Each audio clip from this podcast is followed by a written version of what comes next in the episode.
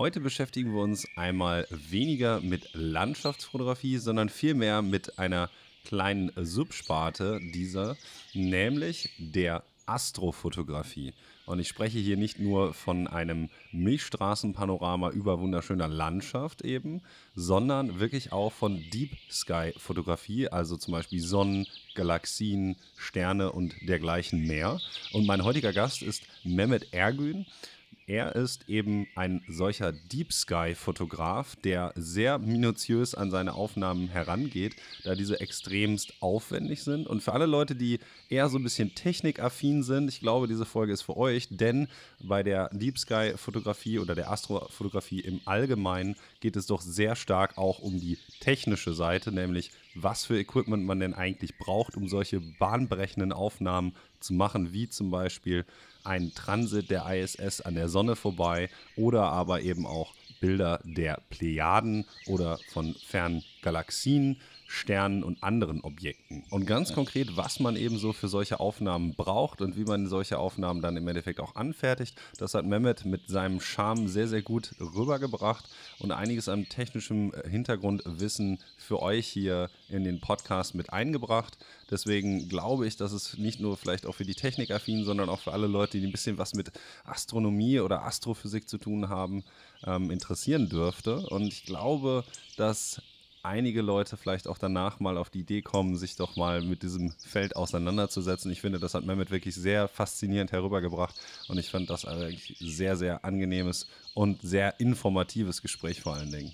Wenn ihr Bilder sehen wollt, über die wir jetzt hier auch im Podcast gesprochen haben, schaut einmal auf Mehmets Facebook-Seite vorbei, das ist die Mehmet Ergün Photography, oder aber auch auf Instagram, denn eine Homepage besitzt er leider noch nicht.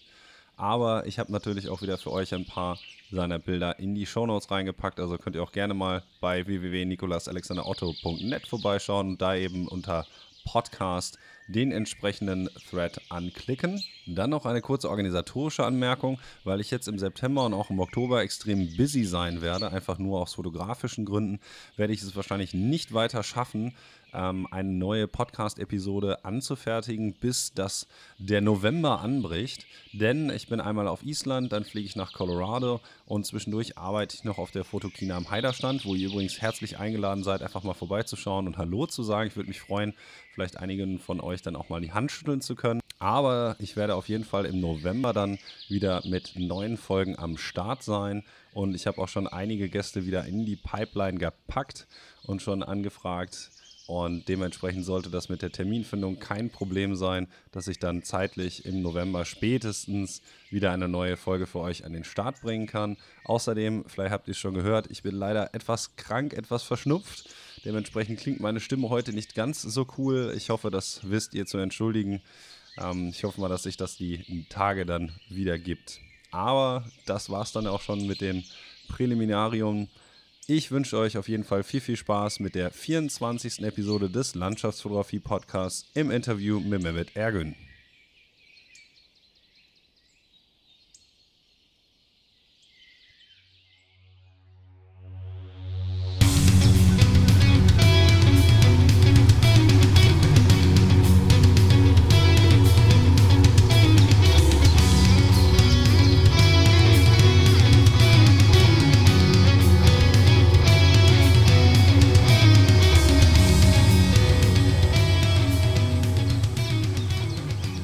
Herzlich willkommen zu einer neuen Ausgabe des Landschaftsfotografie-Podcasts. Und heute beschäftigen wir uns eigentlich nicht mal so konkret direkt mit Landschaftsfotografie, sondern vielmehr mit Astrofotografie im reinen Sinne. Also nicht nur Milchstraße oder so, sondern auch ein wenig Deep Sky-Fotografie. Und mein heutiger Gast, Mehmet Ergün, der ist Spezialist für genau eben diese wunderschönen Motive. Und deswegen erstmal einen wunderschönen guten Abend an dich und vielen Dank, dass du hier bist. Ja, danke sehr, Alexander, freut mich. Danke für die Einladung. Ja, ähm, bei den Bildern ja. Kann ich auch nicht Nein sagen, ne?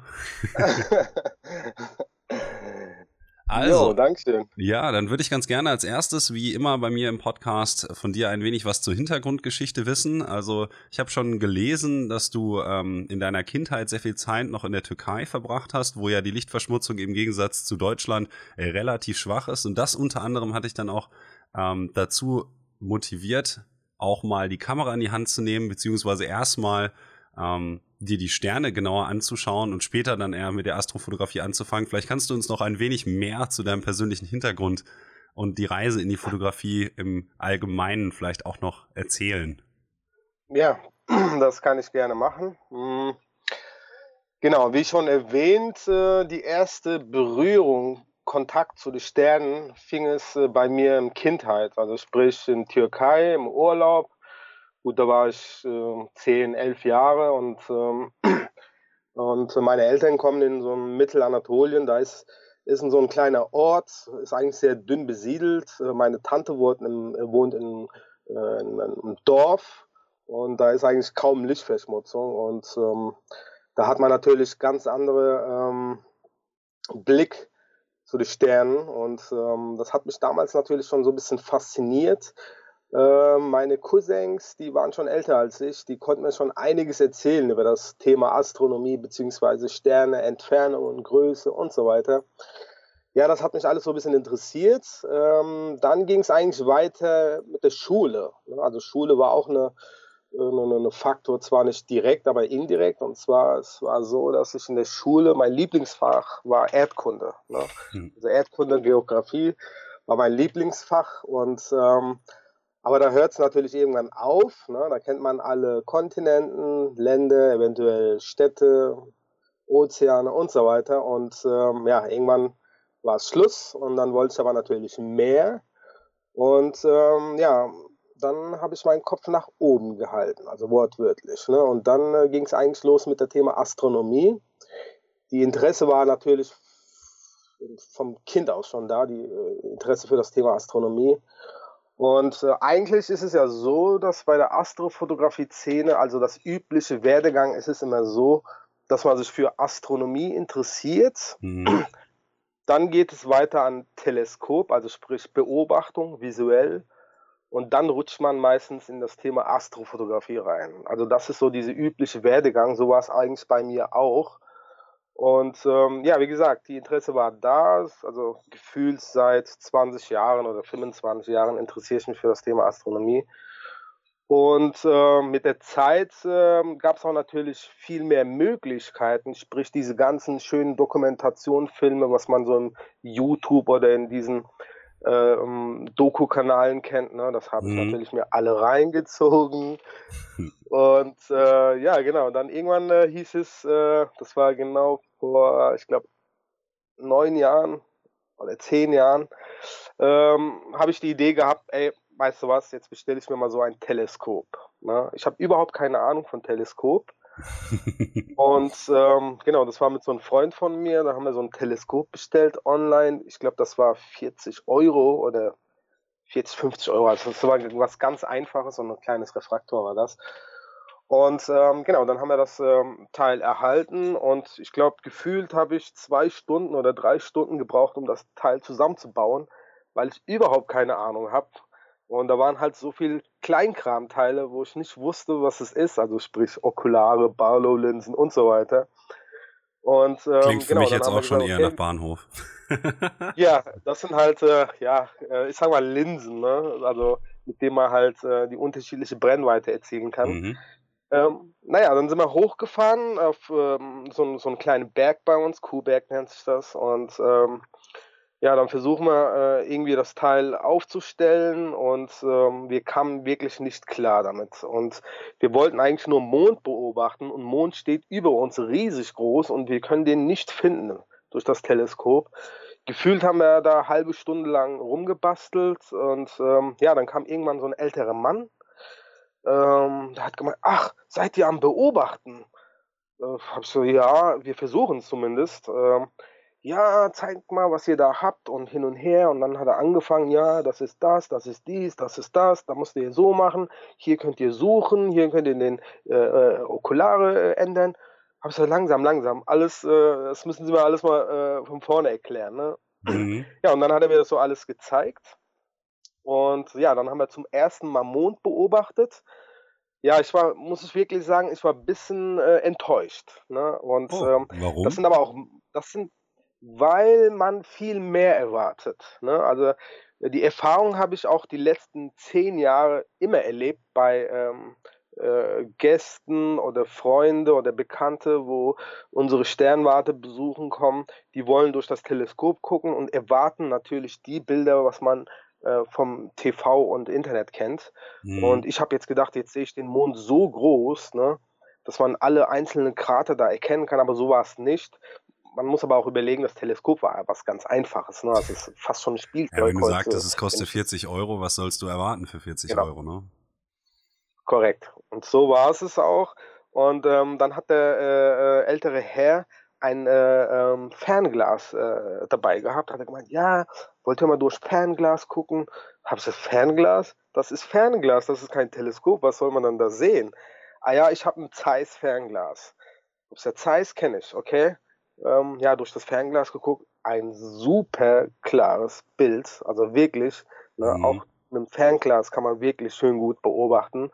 Das hat richtig Spaß gemacht und ähm, ja, so hat es eigentlich bei mir so angefangen und dann äh, wollte ich natürlich mehr, immer mehr und so habe ich gesagt, okay, das ähm, Refraktor ist zu klein, die Brennweite ist zu klein, die Öffnung ist zu klein, also ich habe mich wirklich mit das Thema äh, äh, ähm, Teleskop angefangen, mich zu befassen, wirklich aktiv, also aktiv heißt bei mir wirklich äh, drei, vier Stunden am Tag im Netz und äh, weil ähm, umkreis habe ich keine Freundeskreis oder Bekannte, wo es mir das Materie auskennt. Mhm.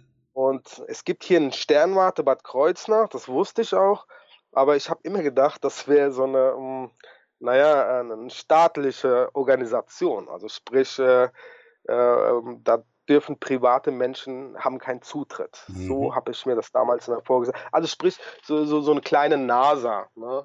Habe ich mir gedacht, okay, da darf okay. ich mit rein, das ist alles geheim und bla bla. Also, weil ich ja überhaupt keine Erfahrung habe. Ne? Mhm. Und ähm, genau, und dann habe ich mir da halt ein bisschen Infos reingezogen im Internet und dann habe ich irgendwann gelesen, okay, ich brauche das und das, diese Öffnung, solche Teleskop, eine Nachführung muss dabei sein. Und ähm, hin und her, dann äh, habe ich ein ne, ne, ne, ne, ne Teleskop gefunden, das ist so eine C acht nennt sich das. Äh, ähm, und habe gesagt, okay, das Teil will ich mir kaufen. Also sprich, äh, das äh, hat gekostet, ich glaube, zwölfhundert Euro, ne? Also von vierzig Euro auf zwölfhundert Euro. Okay, das ist schon ein stattlicher Sprung. Genau, das war ein guter Sprung. Und äh, ich habe den ähm, Verkäufer angerufen, nachts, irgendwann glaube ich, das war neun Uhr oder zehn Uhr und dann haben wir uns geeinigt und bin gleich an dem gleichen Abend losgefahren nach Magdeburg. Na, also das ist von mir, glaube ich, gefühlt drei, vier Stunden entfernt. Mhm. So fixiert war ich, ich wollte es unbedingt haben. Ich habe mir wirklich ganz viele Videos und Berichte reingezogen, habe gesagt, das ist es, das Teil will ich haben. Ja, und dann bin ich gefahren, habe mir das C acht gekauft und äh, am nächsten Tag direkt morgen früh getestet, äh, rumgefummelt und hin und her.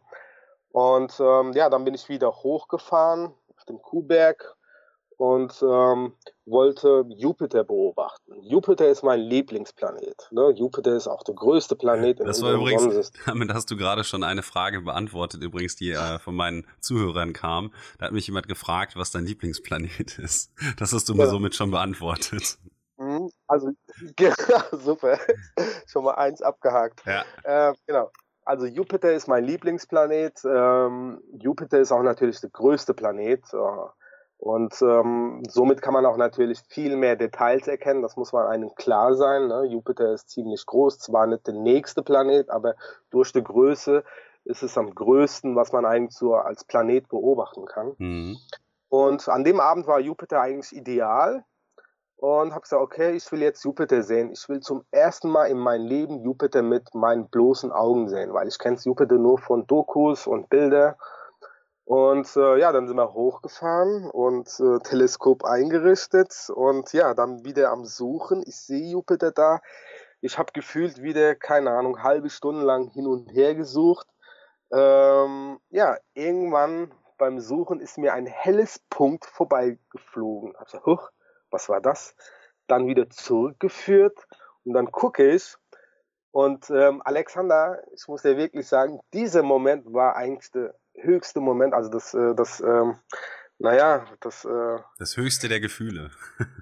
Genau, was ich ja. hatte, weil ich in dem Moment meinen Lieblingsplaneten mit bloßem Auge sehen können. Und es war Jupiter, zwar nicht so, wie ich es mir vorgestellt habe, von der Größe her, aber es war deutlich zu erkennen. Man konnte die Streifen sehen, ne, also die Wirbel, mhm. die Stürme. Und wenn man wirklich gut hingeschaut hat, konnte man auch den roten Fleck sehen. Der hat so eine spezifische, bekannte rote Fleck, ein mhm. Sturm, was, glaube ich, schon seit über hundert Jahren schon da existiert. Und äh, das war ein super Moment und da habe ich wirklich Gänsehaut bekommen und ähm, da, da bin ich eigentlich fixiert. Genau in dem Moment habe ich eigentlich Blut geleckt. Ne? So war es bei mir. Okay, und wann hast und, du dann angefangen, in die Fotografie explizit genau. einzusteigen? Weil der Schritt, glaube ich, kam ja auch nicht mehr weit entfernt genau, davon, dass du das teilen dann, wolltest, ne? Genau, dann hat es eigentlich schon so angefangen, dass ich unbedingt die Objekte, was ich sehe, auch erstmal mit meiner Familie teilen möchte. Ne? Sprich, also ich bin verheiratet, habe zwei Kids, äh, das so am Rande. äh, genau, ich wollte das unbedingt teilen. Ne? Also ich wollte meine Familie, meine Geschwister zeigen, was ich sehe, dass man auch solch einen Jupiter, solch einen Planet auch mit bloßem Auge sehen kann, weil das sind ja alles Laien hier im Haus bei mir, die sich nicht wirklich für das Thema Astronomie interessieren und die kennen das alles. Ja, NASA kann nur solche Bilder machen, alle anderen nicht. Und ähm, ja, dann habe ich gesagt, okay, ich will das fotografieren. Wie funktioniert das? Ne? Astrofoto ist wieder eine ganz andere Sparte. Ähm, eigentlich wollte ich erstmal nur einen Sternenhimmel fotografieren. Das war so eine witzige äh, Szene. Ich hatte so eine Bridge-Kamera gehabt. Ich weiß nicht mehr, das war so eine, so eine, so eine Nikon-Bridge-Kamera. Ich weiß nicht mehr, was für ein Modell das war. Wahrscheinlich irgendeine alte Coolpix. Wahrscheinlich, genau. Es war ja. eine Coolpix, ja. Und dann habe ich gesagt, wie fotografiert man die Sterne? Ne? Kamera hochgehalten, drauf gedrückt, schwarz. Hä? Hab ich gesagt, ich sehe doch die Sterne, wieso nimmt er die nicht auf? Blitz angemacht, mit Blitz den Himmel fotografiert. Okay. Ja, es war nichts zu sehen, das waren die ersten Astro-Erfahrungen und dann habe ich mal gelesen, mit Langzeitbelichtung hin und her, okay, aber wenn man Planeten fotografieren will, dann braucht man eine spezielle Kamera, solch eine C C D-Kamera, und Vorteil von einer C C D-Kamera ist, sind empfindlicher, können in kürzester Zeit viel mehr Bilder aufnehmen bzw. Videos machen und solche Bilder kann man dann stacken, also zusammenfügen, um mehr Details rauszuholen. Ja, und dann ging das in das Thema rein, dann habe ich mir solch eine Kamera gekauft. Das war so eine A S I hundertzwanzig M C nennt sich das. Das hat damals gekostet hundertfünfzig Euro oder hundertachtzig Euro so um den Dreh, also ziemlich Einsteig- Einsteigermodell ist das. Mhm. Und äh, ja, damit habe ich meine erste Mondaufnahme gemacht, meine erste Jupiteraufnahme gemacht äh, und meine erste Saturn- und Marsaufnahme gemacht. Je, das so. heißt aber, du hast wahrscheinlich die Kamera nicht selbst benutzt, sondern du hast die Kamera hinten an dem, ähm, na, an das Teleskop angeschlossen, genau. oder? Genau, das Kamera wird an das Auszug des Teleskops angeschlossen. Im Prinzip ist das Teleskop nichts anderes wie ein Objektiv. Mhm. Und äh, das wird an das äh, Kamera angeschlossen. Eine Kamera sieht im Prinzip aus wie ein Webcam, muss man sich vorstellen. Ne? Und okay. das wird einfach an diese Okularauszüge reingeklemmt. Mhm. Und dann über eine Verbindung von Laptop bzw. mit einer Aufnahmesoftware kann man ähm, Bilder beziehungsweise Video aufnehmen. So, solch eine Kamera kann innerhalb von einer Sekunde dreißig bis sechzig Frames aufnehmen. Ne? Sprich, okay. ich kann sechzig Bilder machen innerhalb von einer Sekunde. Das, äh, glaube ich, schafft kein einziger D S L R auf dem Markt momentan. Nee, das stimmt. Ich glaube, ja. die D S L Rs sind da noch nicht so weit. Da müsste man sich schon eine Mirrorless holen. Zum Beispiel, genau. Und ähm, wir benötigen aber bei einer Planetenaufnahme, sowohl auch bei einer äh, Mondaufnahme, circa fünfhundert oder tausend, zum Teil bei Saturn kann es sogar zehntausend werden, ne? Also zehntausend Bilder, mhm. ähm, weil man muss sich überlegen, mh, die äh, Erdatmosphäre, die ist... Ähm, Äh, variabel, also sprich, das ändert sich ja immer wieder. Das heißt, man hat wirklich mal einen kurzen Moment ein scharfes Bild, im nächsten Moment wieder unscharf, dann wackelt es kurz hin und her und deswegen macht man eigentlich ganz viele Frames innerhalb von kürzester Zeit mhm. und ähm, die kann man dann später über eine Software stacken. Also man kann auch zum Software mitteilen, hey, such mir die besten zwanzig Prozent schärfsten Bilder raus und stack die übereinander und alles andere kannst du wegschmeißen, so nach dem Motto. Ähm, darf ich dann kurz einwerfen, die Frage, das wurde nämlich auch gestellt, äh, mit was für einer Software du die Bilder stackst? Also ich kenne jetzt beziehungsweise, ja, beziehungsweise, ich habe das jetzt versucht, ähm, kurz selbst herauszufinden, was es da so gibt. Das Einzige, was ich finden konnte, ist auch das Programm Deep Sky Stacker. Wäre das jetzt auch das, was du benutzt, oder hast du da was anderes für? Ja, zum Teil. Also Deep Sky, also, äh, muss man so überlegen, Planet und Mond ähm, tut man eigentlich mit einem anderen Stack-Software stacken. Dafür gibt es zum Beispiel äh, AutoStacker, nennt sich das, oder Registax. Registax ist zum Teil etwas älter. Ich glaube, der letzte Update war irgendwann zweitausendsechs oder zweitausendacht, irgend sowas. Ähm, aber die Profis, sage ich mal, die stacken meistens mit AutoStacker und schärfen mit Registax. Ja, also es gibt zwei Prozesse, Prozesse, einmal stacken und einmal schärfen. Okay. Und den Final, und den Finalschliff macht man dann über Lightroom, Photoshop, das Übliche. Ja. Und ähm, Deep Sky Stacker ist eigentlich nur für Deep Sky Objekte gedacht. Ne? Also sprich, ist äh, so konstruiert, dass man das nur für Deep Sky äh, nutzt. Also sprich mit Sternen, weil ähm, Deep Sky Stacker hat ja eine, ähm, ich sag mal, wie soll ich das erklären, eine Stack-Funktion. Er nutzt die Sterne als Referenz. Okay, ja, das also heißt, wenn ich so eine Deep Sky Aufnahme mache, das heißt, wenn ich so eine Deep Sky Aufnahme mache, habe ich meistens Tausende oder äh, Hunderte Sterne im Hintergrund, mhm. und das sind seine Referenzpunkte. Und ähm, AutoStacker oder Registax, der, bei dem ist es die Oberfläche, da kann man natürlich auch so Points, Alignment Points setzen, mhm. aber äh, es ist viel, viel äh, äh, äh, wie ist das formulieren?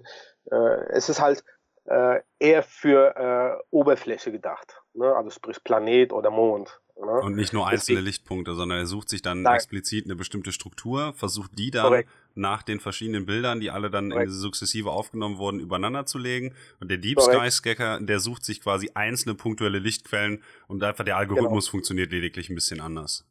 Genau, genau. Okay. Und beim Deep Sky Stacker kann man halt auch diese Schwellenwert eingeben. Ne? Da hat man so einen Schwellenwert, wie viele Sterne hat er gefunden beim Stacken. Meistens nehme ich zwischen achthundert und tausend, weil da muss man aufpassen, sobald der Frame Rauschen beinhaltet, kann auch die Software das Rauschen als Stern erkennen und damit äh, werden die Bilder nicht äh, optimal übereinander gelegt, weil das Rauschen ja immer unterschiedlich ist.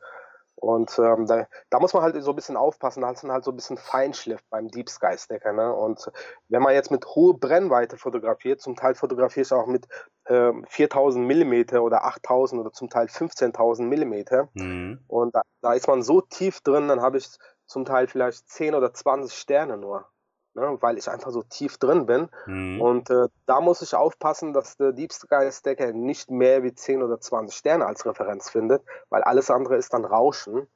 Und da muss man halt den Regler immer äh, dementsprechend anpassen. Aber wie gesagt, für Planeten und Deep Sky gibt es unterschiedliche Stack-Software und die haben auch natürlich unterschiedliche Funktionen, die auch dafür gedacht ist. Und genau. du würdest jetzt aber eine normale Aufnahme von der Milchstraße oder so dann auch generell stacken? Weil mich ähm, hat nämlich die Frage erreicht, wie viele Bilder du zum Beispiel übereinander legst bei einem klassischen Milchstraßenbild und in dem Fall jetzt auch noch, weil wir jetzt äh, kurz bei der bei der Tracking-Software äh, beziehungsweise dem, dem äh, Tracking für die Aufnahmen erstmal, also für die Verlängerung der Belichtungszeit kurz waren. Du hattest das ja kurz ja. einmal ähm, in einem Nebensatz erwähnt.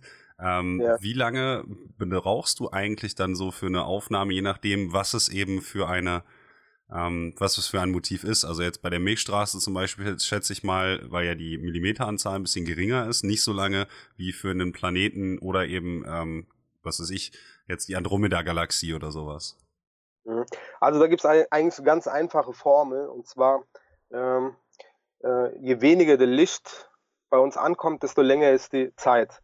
Das heißt, Planeten, Mond, die sind ja so lichtstark, da braucht man keine Belichtungszeiten. Das sind so Sekunden, Millisekunden. Und die Aufnahme an sich dauert vielleicht ein, zwei Minuten. Abgesehen von ähm, Aufbauen und Einstellen und so weiter. Und das Nachbearbeiten kann zum Teil stundenlang dauern. Je nachdem, beim Mond könnte es zum Beispiel tagelang dauern. Also mein größtes Projekt war zum Beispiel eine, äh, eine fünfzig, also fünfzig Bildmosaik. Und jedes Bild hatte nochmal ein, äh, tausend Frames, die wurden alle einzeln gestackt, einzeln bearbeitet. Und das war ein riesen Mosaik von Mond. Das waren mit hoher Brennweite, ich glaube mit viertausend oder sechstausend Millimeter Brennweite. Und da musste ich halt jede ähm, Fläche von dem Mond, also es war Vollmond, und mhm. einzeln aufnehmen mit tausend Bilder. Die musste ich alle einzeln stacken, einzeln bearbeiten. Und bei der Bearbeitung müssen die alle gleichen Einstellungen haben, dass ich die zusammen stitchen kann später, also sprich zusammenfügen kann. Mhm. Das kann natürlich eine Zeit in Anspruch nehmen. Aber das Einzelmond, also nur das Einzelframe von Planet oder von Mond, das geht eigentlich ruckzuck. Nur die Nachbearbeitung kann halt ein, zwei Stunden dauern.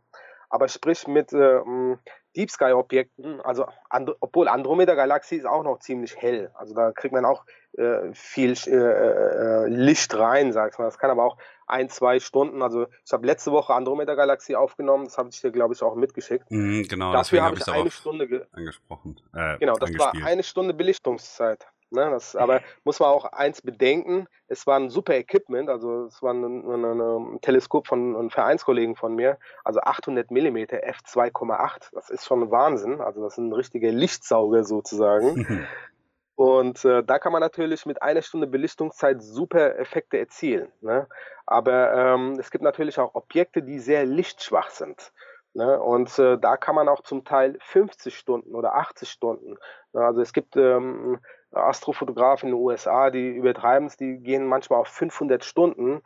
Und äh, sowas kann man natürlich auch nur erzielen, wenn man passende Himmel hat und passende Equipment. Also Equipment heißt für mich fünf Teleskope und fünf Kameras gleichzeitig äh, ähm, zu fotografieren, dass man überhaupt an diese Stundenzahl kommen kann. Weil genau, das wäre nämlich mal jetzt auch meine Frage gewesen. Ich habe das auch damals in dem Astrophotographer of the Year gelesen und dann standen mhm. da Bilder mit Belichtungszeiten jenseits der prinzipiell ja möglichen Maximalanzahl, jetzt selbst in der Arktis oder so, von vierundzwanzig Stunden. Selbst in der Polarnacht äh, kann man ja nicht länger als vierundzwanzig mhm. Stunden mit einer Kamera belichten. Jetzt hast du die Frage im Grunde genau. genommen schon beantwortet. Das heißt also, wenn man länger belichten muss, weil auf die Strecke gerechnet von dem Objekt zu uns ist ja der Winkel, dass die Kamera nebeneinander, also dass die Kameras nebeneinander stehen, ja wahrscheinlich zu vernachlässigen.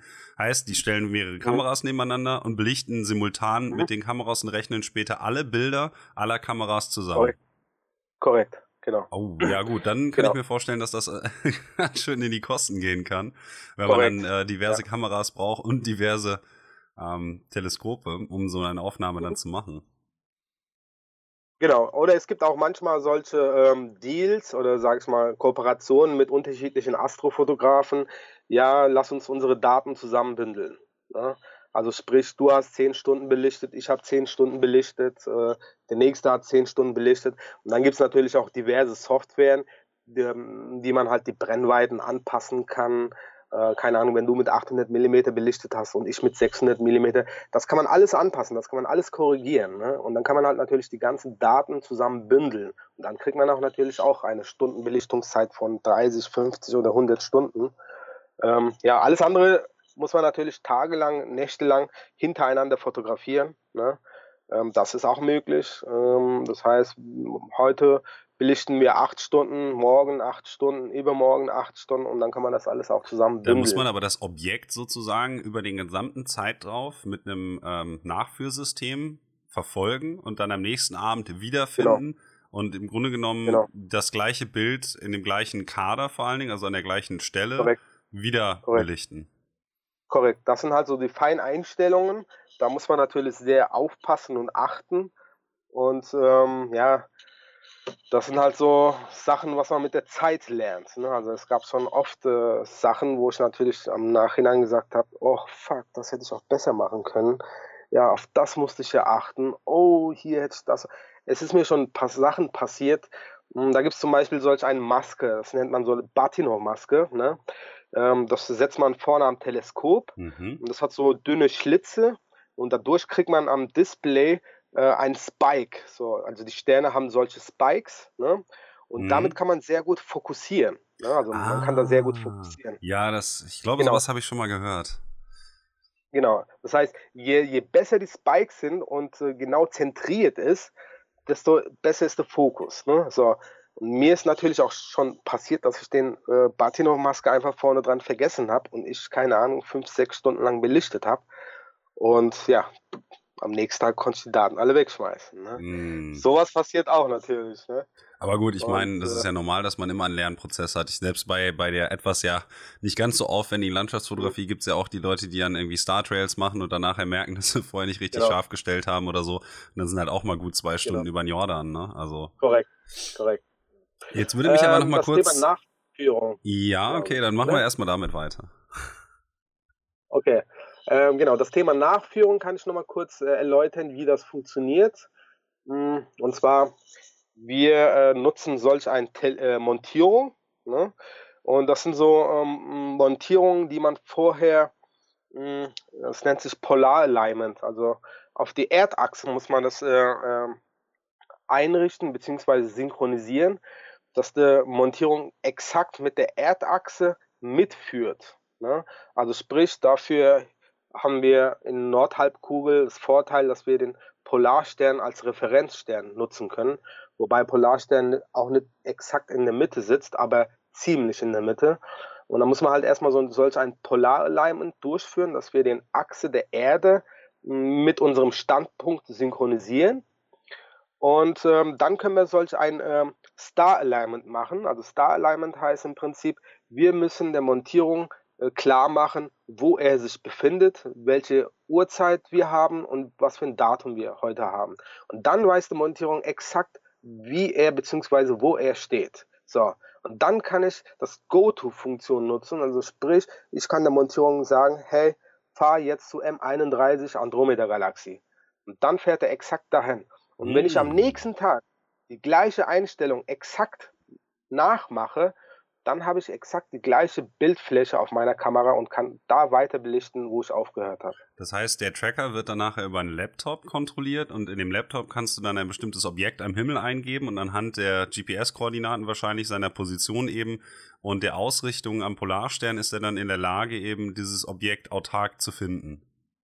Ja, genau, so kann man es auch sagen. Es kann, wobei man auch mit solch einer Handsteuerung auch steuern kann oder mhm. auch mit dem Laptop oder auch mit dem, ähm, zum Teil haben die äh, Wi-Fi-Funktion, dann kann man auch mit so einem iPad oder mit so einem Tablet-P C auch äh, steuern. Da gibt es halt unterschiedliche Methoden, aber das ist die Funktion von einer Montierung, ne? Dass man denen erstmal klar macht, wo er ist. Und dann führt er exakt dahin, wo ich es haben will. Und dann kann man natürlich auch über diese Steuerbox alle äh, dollsten Objekte raussuchen und keine Ahnung, und da sind, glaube ich, gefühlt äh, fünftausend oder zehntausend Objekte drin und äh, alles Deep Sky Objekte, was man sich so eigentlich vorstellen kann, und dann führt er exakt dahin. So, und dann führt er auch nach, ne? Also er führt mit dem Objekt mhm. nach, also sprich, habe ich dann ähm, das Vorteil, länger zu belichten, ne? Dann werden die Sterne nicht zu Strichen, sondern bleiben immer noch punktförmig.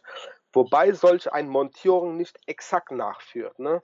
Man kennt ja, je höher die Brennweite ist, desto weniger Belichtungszeit ähm, hat man äh, zur Auswahl. Ja. So, und äh, wenn, man, wenn man jetzt mit äh, tausend Millimeter oder zweitausend Millimeter äh, Brennweite arbeitet, dann äh, äh, braucht man solch ein Auto-Guiding, nennt sich das. Ne? Also sprich, da hört die äh, Montierung, irgendwann gibt er nach und dann werden die die Sterne ab einer bestimmten Zeit zu strichen. Dann ist die Montierung eigentlich nicht mehr perfekt, beziehungsweise nicht mehr exakt. So, was, nutzt, was macht man da? Da nutzt man im Prinzip einen zweiten Teleskop. Das nennt man halt so, so Suche oder so, so eine, so eine Guiding-Rohr nennt man das. Im Prinzip ein kleines Teleskop, vielleicht fünfzig Millimeter oder hundert Millimeter, je nachdem, was für Brennweite man nutzt.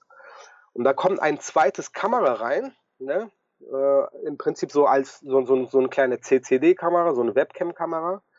Und diese Webcam-Kamera können wir auf einen Stern fixieren, auf einen einzigen Stern. Und dann können wir äh, sagen, hey, sobald dieser Stern von deinem Fokusfeld rausgeht, schickt der Montierung ein Signal, dass er sich korrigieren soll. Hm. Also sprich, er führt exakt auf einen Stern nach. Sobald die Montierung Abweichung hat, wird er über diesem Guiding-Signal korrigiert. Also somit kann ich dann auch stundenlang belichten und dann bleiben die Sterne auch immer punktförmig. Aber das ist ja jetzt ja größtenteils auf ähm, Deep Sky-Objekte oder Planeten oder Objekte eben ausgelegt, genau, die sind, etwas weiter sind, weg sind. Ähm, das sind, ja.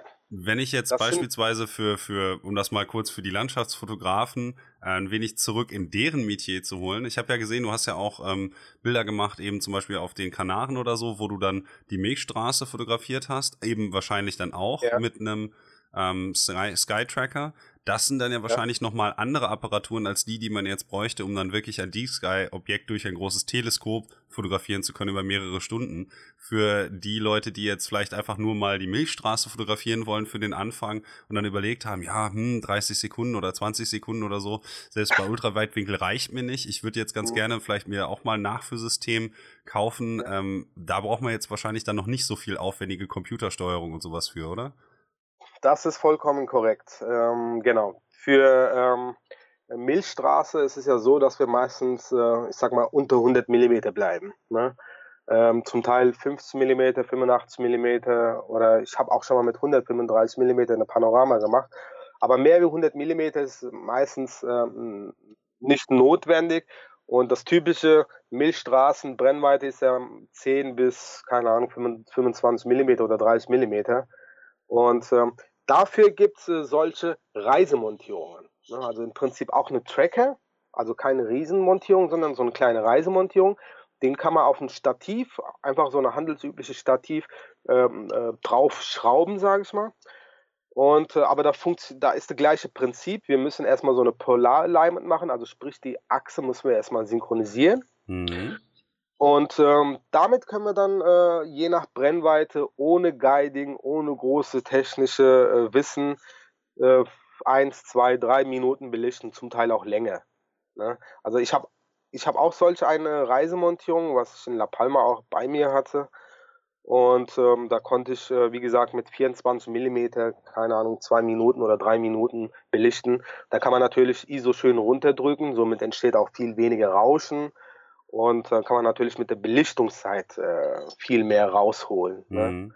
Aber das hat doch dann den Nachteil zumindest, dass äh, wenn man noch, ähm, keine Ahnung, einen Vordergrund eben hat, noch mal Bergkette oder sowas, dass die natürlich komplett verzogen wird und man dann eben genau. ein zweites Bild für den Vordergrund machen muss Korrekt. Und die dann später wieder in Photoshop oder einer anderen Bearbeitungssoftware genau. ineinander sozusagen zusammenbauen muss Korrekt. Einfach. Ne? Genau. Genau, da gibt es äh, keine Möglichkeit, äh, dass man den Vordergrund mitbelichtet, weil irgendwann verzieht sich der Vordergrund. Ich glaube, so gefühlt ab dreißig Sekunden oder vierzig Sekunden sieht man schon die ersten Effekte. Und das nennt man halt bei uns so Time-Blending, Compose, je nachdem, wie man es halt beschreibt. Ja, der eine sagt, das ist Fake-Bild, der andere sagt, ja, es ist leider nicht anders denn möglich. Und wenn es in dem Moment wirklich so aussieht und ich keine andere Möglichkeit habe, die Milchstraße länger zu belichten, dann muss ich einfach zwei Bilder machen. Ähm, wobei idealerweise ist es immer so, nachts äh, solch ein Vordergrund äh, mit guten, schönen Details rauszuholen, ist schwierig. Ne? Mhm. Äh, da muss man auch lange belichten, aber es rauscht, äh, Sensorrauschen kommt hinzu. Deswegen ist eigentlich idealerweise diese blaue Stunde. Ne? Sprich, wenn die Sonne äh, unten ist, hat man so circa eine Stunde Zeit, Vordergründe zu fotografieren. Am besten einen Vordergrund so fotografieren, dass später auch die Milchstraße exakt so dahinter steht, wie du später es dir auch vorstellst. Ne? Also sprich, wenn die Milchstraße jetzt von Osten hochgeht und ich fotografiere einen Vordergrund von Norden und setze die Milchstraße da rein, ist es jetzt nicht authentisch, wobei es ist aber auch immer so eine künstlerische Freiheit. Das ist mir jedem selbst belassen, wie er sein Bild gestalten will. Aber ähm, da gibt es halt immer unterschiedliche Meinungen. Aber eins ist äh, Fakt, wenn man die Milchstraße nachführt, muss man zwei Bilder machen. Alles andere mhm. funktioniert nicht. Was ist denn genau. so die längste Belichtungszeit, die du gefahren hast, dann bei dem Tracking zum Beispiel von der Milchstraße oder auch bei einem Deep Sky Objekt, je nachdem? Also gut, bei Milchstraße macht es ab fünf Minuten fast kaum Sinn, weil dann hast du schon die erste ausgebrannte Flächen. Ähm, so, so, so diese galaktische Zentrum, die Mitte der Milchstraße, da ist so eine mh, helle Fläche. Egal, wenn ich auch I S O vierhundert nehme, ab fünf Minuten fängt es da an zu brennen. Da macht es halt äh, wenig Sinn, länger wie fünf Minuten zu belichten. Aber Deep Sky Objekte gibt es äh, welche, wo ich schon länger als dreißig Minuten belichtet habe. Also ein Stück, eine Aufnahme dreißig Minuten. Aber und, dann würde doch auch, müsstest du dann den Sensor beispielsweise extra kühlen lassen, damit du nicht noch korrekt. Zusätzlich thermisches Rauschen erzeugst durch die lange genau. Belichtungszeit? Mhm. Hat das genau. dann denn dann ja. einen bestimmten Vorteil, wenn du dreißig Minuten belichtest, anstatt zum Beispiel fünfmal, weiß nicht, sechs Minuten oder so? Ähm, ja, es hat definitiv einen Vorteil, weil ähm, in den dreißig Minuten erziele ich einfach viel mehr Information, wie ich äh, äh, zum Teil bei den sechs Minuten oder drei Minuten Bilder gar nicht erzielen kann. Also Stacken ist eigentlich, da muss man mal aufpassen. Beim Stacken heißt nicht immer, je mehr Bilder ich stacke, desto mehr Details kriege ich raus. Das stimmt nur bedingt. Ne? Also man kriegt zwar natürlich mehr Details raus, aber ab irgendwann hört es auf, weil ich einfach diese feinen Lichtquellen gar nicht habe. Ne? Also Stacking ist eigentlich mehr für Rauschreduzierung gedacht. Klar holt man dadurch natürlich auch mehr Details raus, aber wenn ich die richtigen Details rausholen will, dann muss ich einfach diese ganz schwachen Lichtquellen einfach so lange belichten, bis ich das auf meinen Sensor habe. Ne? Mhm. Es ist aber immer objektabhängig. Ne? Manche Objekte kann man einfach nicht länger belichten, weil es zu hell ist. Und manche Objekte sind so lichtschwach, da muss man einfach halt mal eine halbe Stunde draufhalten. Aber wobei, der Himmel muss da mitspielen. Ne? Also es gibt äh, Himmel, wo einfach stockdunkel ist, wie Beispiel La Palma oder so. Da kann man auch solche dreißig Minuten sich erlauben. Ne? Aber wenn ich jetzt hier vom Bad Kreuznach aus äh, dreißig Minuten belichten sollte, dann wird das Bild komplett weiß. Na, ja gut, da ist dann so viel Feuchtigkeit genau. in der, ja wahrscheinlich nicht nur Feuchtigkeit, aber so viel Aerosole oder so, die dann eben das Licht zurückwerfen in der Atmosphäre, dass man dann schätzungsweise nicht mehr viel vom Himmel sehen kann. Ne? Genau, genau, ja. Ähm, Ich habe noch eine Frage, die jetzt spezifisch ja. nochmal auf das Equipment eingeht, weil jemand fragte mich, was für ein Objektiv du bis hundertfünf Millimeter denn eigentlich empfehlen würdest, um eben Milchstraße oder Astro im Allgemeinen zu fotografieren. Also was benutzt mhm. du, wenn du ganz normal jetzt ohne ein Teleskop eine Aufnahme machen möchtest, so bis in die Brennweitenbereiche von hundertfünf? Mhm. Okay, also ähm ich muss im Vorfeld erwähnen, dass ich eine Nikon-Kamera nutze. Also ich nutze aktuell einen Nikon D achthundertfünfzig, gekühlt und astromodifiziert. Und ähm, bei mir ist es so, äh, dass ich, also als Linse bin ich eher so ein bisschen begeistert von Samyang-Objektiven. Ähm, wobei ich halt ein Handicap habe, äh, meine Kamera ist modifiziert, also sprich, ich kann keinen Autofokus nutzen. Die Blende-Einstellung muss auch über die Linse funktionieren. Und äh, auch äh, ähm, hier, äh, Bildstabilisator, also, wobei sowas brauche ich zwar nicht, aber alles funktioniert, alles Elektronisches funktioniert bei mir nicht. Und das heißt, ich muss nur reine Manuelllinse nutzen und äh, ich bin von Samyang-Objektiven sehr, sehr begeistert. Die haben wirklich sehr gute Abbildung, sehr wenig Farbfehler. Also sprich, nachts, wenn man die Sterne fotografiert, ist es ja meistens so, dass man so diese äh, Chromata- äh, diese, chromatische Chromat- Aberrationen, ja. Genau, chromatische Apparationen haben. Und das macht sich ja bei den Sternen sehr bemerkbar. Mhm. Und da habe ich mit Samyang vierundzwanzig Millimeter sehr gute Erfahrung, also als Milchstraßenobjektiv. Als äh, fünfundachtzig Millimeter auch sehr gute Erfahrung. Und was eigentlich super objektiv ist, wirklich sehr gut, ist das Samyang hundertfünfunddreißig Millimeter f zwei Komma null. Genau, das ist wirklich eine super äh, Linse, super für Astrofotografie gedacht. Damit kann man auch wirklich Deep Sky Objekte, also so Wide Field Deep Sky Objekte fotografieren. Mhm. Und ähm, der macht eine super Abbildung, auch an den Kanten ist er richtig scharf. Die Ecken sind auch wirklich zum Teil sehr gut, äh, also ziemlich rund. Dabei muss man auch natürlich überdenken, manchmal hat man gute Charge, manchmal eine schlechte, aber Samyang hat eigentlich ziemlich guten.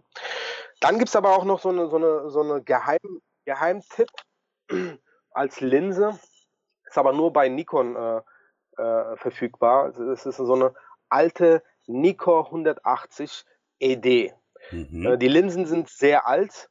Äh, es gibt eine neue Version, aber es geht wirklich nur um den alten Version. In den U S A ist es sehr beliebt, in der Astro-Szene in den U S A ist das wirklich sehr, sehr beliebtes äh, äh, Objektiv. Wie gesagt, hundertachtzig Millimeter f zwei Komma null E D-Linse. Sehr wichtig, es gibt auch eine ohne E D. Und der macht auch kaum Farbfehler und auch sehr, sehr scharf. Aber wie gesagt, ist rein für Nikon. Und den nutze ich auch zum Teil. Aber du fotografierst ja jetzt nicht nur ausschließlich eben dann äh, mit der Nikon. Das heißt, äh, immer wenn du normale Aufnahmen machst, die, sagen wir mal, unter der Teleskoprereichweite sind, hast du dann deine umgebaute D achthundertfünfzig und für alles andere diese Spezial-C C D-Kameras, richtig? Korrekt. Du genau, hast dir dann genau. die D achthundertfünfzig umbauen lassen und jetzt muss ich kurz fragen, ähm, wahrscheinlich um den bestimmten, also einen bestimmten Lichtwellen, äh, ja, bestimmten Wellenbereich, in bestimmten Nanometerbereich eben mehr Licht einzufangen. Ähm, warum genau macht man das? Ähm, okay, also das D achthundertfünfzig wurde speziell gebaut für mich. Es gibt eine Firma in Korea, die bauen solche spezielle Astro-Kameras. Ähm, es ist ja nicht nur modifiziert, sondern auch gekühlt.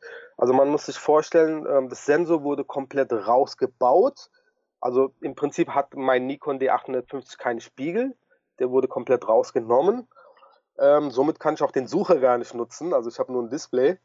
Ähm, und hinter der Sensor ist eine Kühlung im Modul, also so ähnlich wie beim Computerprozessor. Ne? Mhm. Äh, sobald ich dann Strom äh, anschließe, fängt er an zu kühlen.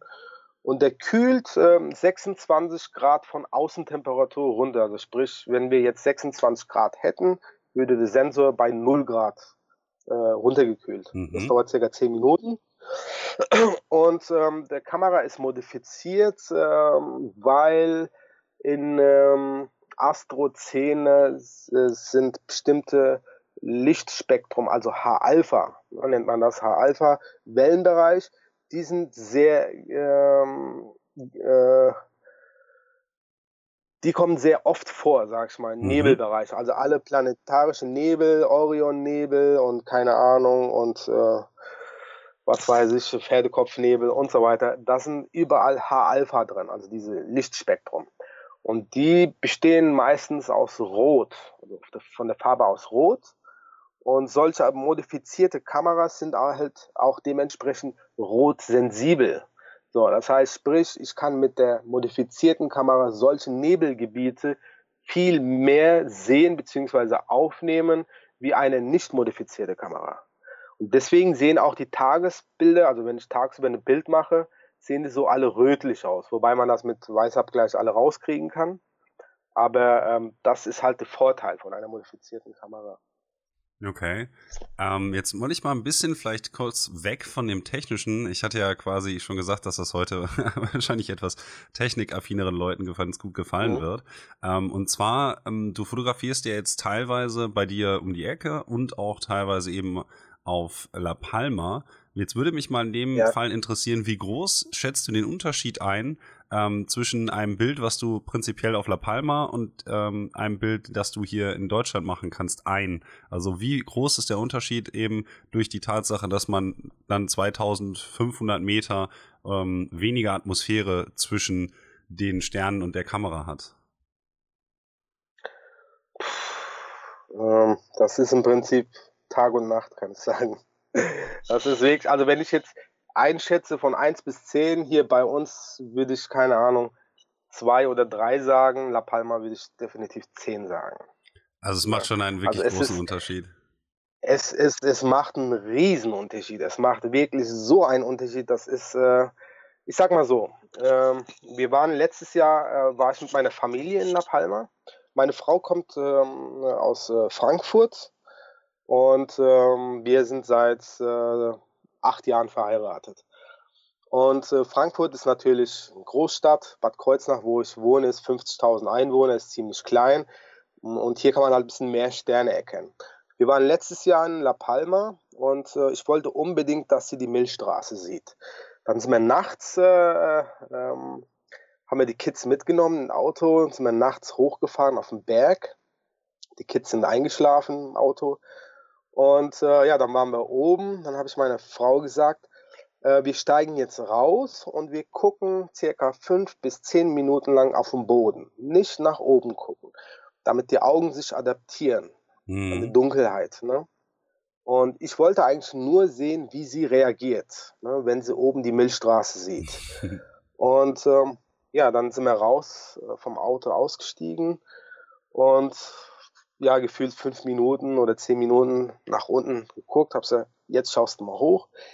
Die schaut nach oben, denkt sie, oh, was ist das? Ne, also sie hat was gesehen, was sie noch nie gesehen hat und es passt einfach nicht dahin, weil Sie guckt ja immer nach oben, Himmel, sie sieht immer Sterne, aber sie hat noch nie solch einen Bogen gesehen, wo über ihr ist, ganz dicht und ganz kontrastreich, ne? Und ähm, das war ein Unterschied von Tag und Nacht. Und genau den Unterschied habe ich auch hier. Klar, ich kann auch natürlich ein bisschen am Stadtrand fahren, da wird es natürlich ein bisschen besser. Aber das Himmel, was man in La Palma hat, das hat man, glaube ich, nirgendwo in Europa. Ne? Das ist einer der besten äh, äh, Himmel, was man in Europa eigentlich so erleben kann. Jetzt würde mich auch in dem Zusammenhang kurz interessieren, ähm, weil ich war ja zum Beispiel schon mal ähm, auf Teneriffa und habe dort ähm, versucht, mich ja. ein wenig an Astro, beziehungsweise allgemein eher Landschaftsfotografie mit Sternen drüber ja. zu versuchen. Und äh, dann waren wir noch bei Isania, also dem Observatorium. Und dort wurde uns dann gesagt, dass es im Grunde genommen jetzt mittlerweile ein Sonnenobservatorium ist, weil die Lichtverschmutzung auf Teneriffa aufgrund des Tourismus so stark zugenommen hat, dass die Qualität ja. der Nachthimmel dort nicht mehr so gut sind. Du warst ja jetzt auch, glaube ich, schon auf Teneriffa und La Palma. Korrekt. Ist da der Unterschied Korrekt. so, dass du ähm, absichtlich jetzt immer nach La Palma fährst, weil es dort doch noch etwas besser ist? Ja, also vor drei Monaten war ich noch in Teneriffa. Äh, ja, drei Monaten. Ähm, ja, mir ging es natürlich auch, äh, um zu vergleichen, wie ist der Unterschied zwischen Teneriffa und La Palma. Ne? Mhm. Und äh, es war deutlich ein Unterschied, weil in Teneriffa hat man viel zu viel Lichtverschmutzung. Ja, also äh, wenn man so im Horizont guckt, ich war ja oben auf dem Teide. Und also zwar nicht ganz oben, aber das waren auch zweitausendvierhundert Meter. Und ähm, das war schon ein Unterschied. Also das, äh, ja, da würde ich jetzt einfach mal so sagen, äh, gut, äh, Teneriffa würde ich auf äh, sieben setzen oder acht, aber La Palma ist immer noch zehn. Und da ist diese, diese ein Stück bisschen äh, Lichtverschmutzung macht auch schon viel aus. Allein von äh, Belichtungszeit. Ne? Da kann ich nicht so lang belichten wie in La Palma. Ne? Was wäre denn dann für dich so eine, so eine Traumlocation, wo du gerne mal fotografieren würdest? Weil ich habe ja gehört, es gibt ja zum Beispiel in der Atacama-Wüste noch Himmel, die angeblich viel, viel besser sein genau. sollen. Ich war ja leider genau. auch noch genau. nicht deswegen da. Deswegen habe ich ja gesagt, best in Europa. Ja, okay, okay. Ich ja gesagt, best in Europa. Das heißt, für dich ist das wahrscheinlich ja, genau. auch so ein bisschen äh, ein, ein kleiner Traum, einmal in die Atacama-Wüste fliegen zu können, um dort zu fotografieren, Korrekt. ne? Genau, genau. Atacama und Namibia, das sind halt so zwei Traumziele. Ja, da gibt es noch einen, Neuseeland, äh, aber das ist ja, glaube ich, der Flug allein vierundzwanzig Stunden, das schreckt mich so ein bisschen ab. Aber das nächstmögliche, was ich mir halt vorstellen und realisieren kann, ist Namibia. Mhm. Und ähm, das wird vermutlich äh, nächstes Jahr sein. Und ähm, ja, natürlich Atacama, Chile, das ist ein, glaube ich, Traum von allen Astrofotografen. Und Landschaftsfotografen? Und, äh, ich möchte da nämlich auch ganz definitiv. gerne mal hin. Genau. Ähm, wie würdest du das denn ja, eigentlich ja. machen? Dann äh, würdest du dein ganzes Equipment dann auch mitnehmen? Also ich weiß jetzt nicht, wie viele Teleskope du momentan besitzt oder wie viel Equipment ja. du mitnehmen müsstest. Wie wäre das dann eigentlich logistisch? Ja, das ist ganz lustig. Also wenn ich in La Palma Urlaub fliege, sieht es ganz lustig aus. Dann nehme ich mir meistens einen Freund von mir mit und nutze einfach seine ähm, Gepäck-Kilos äh, so gesehen, weil äh, das Einzige, was ich nicht mitnehmen kann, ist die Montierung. Und da habe ich das Vorteil, in ähm, La Palma habe ich halt eine, äh, Freunde, Bekannte, auch da gibt es so eine Astrofarm von Deutschen geführt ähm, und die vermieten auch natürlich Equipment. Und ähm, den kenne ich sehr gut und darüber kann ich die Montierung äh, ausleihen und alles andere, Teleskop, Kamera, Zubehör, Guiding und so weiter nehme ich von hier mit. Ähm, Teleskope nehme ich meistens in den Flieger mit rein. Äh, das ist aber auch immer so ein bisschen lustig manchmal. Ähm, da muss ich halt jeden so erstmal im Flughafen er- erzählen, was es ist. Und äh, okay. ja, wenn man so, keine Ahnung, so einen Meter oder anderthalb Meter Linse, sage ich mal, mitnimmt, sieht halt ein bisschen komisch aus. Ähm, ja, aber bisher lief es immer gut. Die Leute waren auch äh, einsichtig und äh, Rückflug ist eigentlich kein Problem, weil ähm, in La Palma ist das, glaube ich, äh, gang und gäbe, dass da Astro-Fans und Freaks da hinfliegen und Bilder machen und da ist das, glaube ich, üblich, dass jeder Zweite so ein Teleskop in der Hand hat, ähm, weil äh, das äh, klappt schon, aber wie gesagt, wenn ich ähm, dreißig, vierzig Kilo Gepäck habe, ähm, habe ich vielleicht nur fünf Kilo Klamotten, Rest ist nur Equipment und ähm, ja. Das ist dann natürlich logistisch auch etwas schwieriger, das Ganze dann wahrscheinlich nach Namibia zu bekommen, alleine schon wegen der Flugpreise. Ich glaube, da ist es dann noch etwas teurer, als wenn man nach La Palma fliegen möchte. Genau. Da gibt es aber auch solche Astrofarms, äh, wo man einige Sachen ausleihen kann. Ne? Mhm. Und äh, da muss man halt im Vorfeld planen, kombinieren. Ne? Man muss auch natürlich wissen, wann man hinfliegt. Man muss einen Neumond erwischen, sonst hat man ja überhaupt keinen Spaß mit dem Himmel. Und ähm, ja, dann gibt es halt, wie gesagt, solche Farms, solche, solche Equipments äh, ausleihen. Alles, was man mitnehmen kann, versuche ich mitzunehmen. Alles andere, was zu schwer ist, versuche ich da auszuleihen. Und was wäre denn dann jetzt ähm, zum Beispiel in Namibia so eins der Objekte, die du ganz gerne mal fotografieren würdest? Weil ich könnte mir ja vorstellen, ja, dass der Südhimmel für dich ja nochmal andere Motive bereithält als der Nordhimmel. Also ich würde zum Beispiel, das kann man ja mit dem bloßen Auge sehen, ich freue mich darauf, dass ich nächstes Jahr wahrscheinlich das erste Mal die Magellanischen Wolken sehen kann. Ähm, was ist denn, was, was fasziniert dich denn so an dem, an dem Südhimmel und was möchtest du da so gerne fotografieren? Ja, da gibt es halt so viele Objekte, wo ich noch nie in meinem Leben gesehen bzw. fotografiert habe. Natürlich sind auch die, die zwei Magellanischen Wolken für mich auch solch ein ähm, Ziel, einmal die festzuhalten mit der Milchstraße zusammen und äh, auch mal diese galaktische Zentrum, ne, diese Milchstraßenzentrum, was wir so nennen, den auch mal im Horizont zu sehen. Ne, das äh, kriegen wir hier in Europa, in Nordhalbkugel eigentlich fast nie zu sehen. Und in Namibia hat man das Ding natürlich press über uns. Ne? Das sieht halt natürlich auch von der Motiv her viel anders da aus. Und ähm, was eigentlich auch noch ganz äh, witzig ist, äh, in Südhalbkugel sind auch natürlich zum Teil ähm, äh, Sternbilder oder Objekte, was wir auch von hier aus kennen, aber die stehen auf dem Kopf rum. Ne? Und das äh, würde mich auch natürlich so ein bisschen interessieren, um zu gucken, ne? Mal was Neues, weil diese Sternenhimmel, das ist ja schon wie so eine Landkarte, wo man jeden Tag drauf guckt und dann kennt man jede Straße, jede Kanten, jede Ecken und dann hat man irgendwann eine neue Landkarte, dann muss man sich erstmal orientieren und ja, es ist auf jeden Fall äh, sehr interessant und äh, es gibt ganz viele Objekte, also äh, ich würde jetzt nicht alle hier aufzählen, aber natürlich gibt es da so viele Objekte, wo ich sagen kann, oh, das will ich auf jeden Fall fotografieren, dies will ich auf jeden Fall fotografieren, aber die Magellanische Wolken ist auf jeden Fall da Nummer eins, glaube ich. Ja, die würde ich auch gerne mal sehen und fotografieren. Dann würde mich in dem Kontext auch einmal interessieren, wo wir gerade bei der Magellanischen Wolke sind, ähm, wie sehr du dich eigentlich mit der Physik hinter den ganzen Motiven, die du fotografierst, auch auseinandersetzt. Also wie, bist, bist du auch jemand, der dann quasi erstmal schaut, okay, Magellanische Wolke, was ist das? Oh, es ist eine Zwerggalaxie irgendwie und die ist so und so weit weg und ähm, keine Ahnung, ich weiß jetzt nicht, wie viel ähm, Herzblut sozusagen auch noch neben der Fotografie eigentlich in die Physik oder die Astrophysik halt bei dir reinfließt. Ja, ähm, eigentlich einiges, ähm, wobei ich äh, mit der Nordhalbkugel mich sehr gut auskenne. Und ähm, da ist es natürlich sehr wichtig. Also ich habe bisher noch nie ein Motiv fotografiert, nur weil es gut aussieht, sondern ähm, ich habe natürlich ähm, mich damit befasst, wie weit ist es entfernt, wie groß ist der Durchmesser und äh, keine Ahnung, aus was besteht das, seit wann existiert das, wann ist das explodiert. Und ähm, sowas interessiert mich natürlich. Und erst dann macht es ja auch Spaß, das Ding zu fotografieren, weil ich ja weiß, was es ist. Ähm, alles andere ist ja so ein bisschen, ach, das sieht schön aus, äh, der hat ein bisschen mehr lila, der hat ein bisschen grün. Ähm, das ist auch schön, aber da, ist, da fehlt halt dann ein bisschen die Leidenschaft. Ne? Also wie gesagt, es fängt alles mit Astronomie an und ähm, deswegen äh, kommt die Fotografie eigentlich im Nachhinein immer. Aber du hast ja trotzdem sehr viele Leute, die sich an deinen Bildern erfreuen, die prinzipiell erstmal mit Astronomie gar nicht so viel am Hut haben, oder? Genau, das ist äh, sehr viel. Ähm, das ist auch immer so ähm, schöne Feedback, wenn ich höre, ey, cooles Bild, aber nicht nur cooles Bild, sondern auch danke für die Beschreibung. Wir haben was dazugelernt. Ne? Also ich mache ja auch viel Sonnenbilder zum Beispiel mit ähm, Sonnenteleskopen und dann tue ich auch manchmal so die Größe der Erde einfach mal als Skala mit rein abbilden. Und damit man ungefähr abschätzen kann, wie groß diese Sonnensturm ist oder diese Protuberanz, was da gerade da rausschießt. Mhm.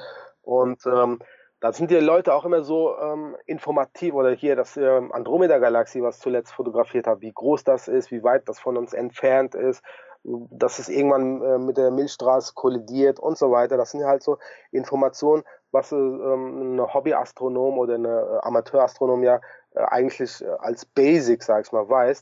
Aber so eine Laie weiß das nicht. Und für so eine Laie ist das immer natürlich sehr inspirierend und äh, informativ. Und ich versuche da natürlich auch immer ein bisschen Infos mit rauszugeben. Und es ist immer cool, wenn ich natürlich da Feedbacks bekomme. Und wo finden denn die Leute, die jetzt quasi hier über den Podcast deine Bilder ähm, mal sehen wollen, eigentlich jetzt außer in den Shownotes natürlich, wo ich auch ein paar bei den Bildern dann reinpacken werde. Wo kann man denn deine Bilder dann einfach mal sehen? Du darfst jetzt einmal richtig schön Werbung für dich selbst machen. Okay, also ähm, ähm, ich bin, äh, also vom Beruf her bin ich äh, im Online-Marketing tätig, also sprich Webseitenoptimierung, Suchmaschinenoptimierung. Also ich kann Webseiten bauen, aber ich habe leider keine Webseite. ähm, äh, genau, ich poste meine Bilder hauptsächlich über äh, Social Media, sprich über Facebook und Instagram. Äh, auf Facebook heißt meine Webseite einfach Mehmet Ergün Photography. Und auf Instagram bin ich zu finden unter Astromemo. Genau, also das sind so die zwei äh, Portale, wo ich meine Bilder teile und äh, poste. Dann würde ich dich ganz gerne jetzt so zum Ende des Podcasts nochmal kurz fragen. Ich weiß jetzt nicht, du hattest dir ja vorher schon mal eine Episode angehört. Ähm, dann weißt du ja, dass vielleicht noch am Ende die Frage kommt, wen du ganz gerne mal hier im Podcast hören würdest. Und äh, falls dir jetzt natürlich kein Landschaftsfotograf einfällt, kannst du mir auch gerne einen Astrofotografen äh, ans Herz legen. Oh, ich, nee, nee, mir fällt schon ein Landschaftsfotograf ein. Äh, auch ein sehr guter Freund von mir, auch sehr, sehr... Äh, ähm Äh, gut äh, in seiner Sache.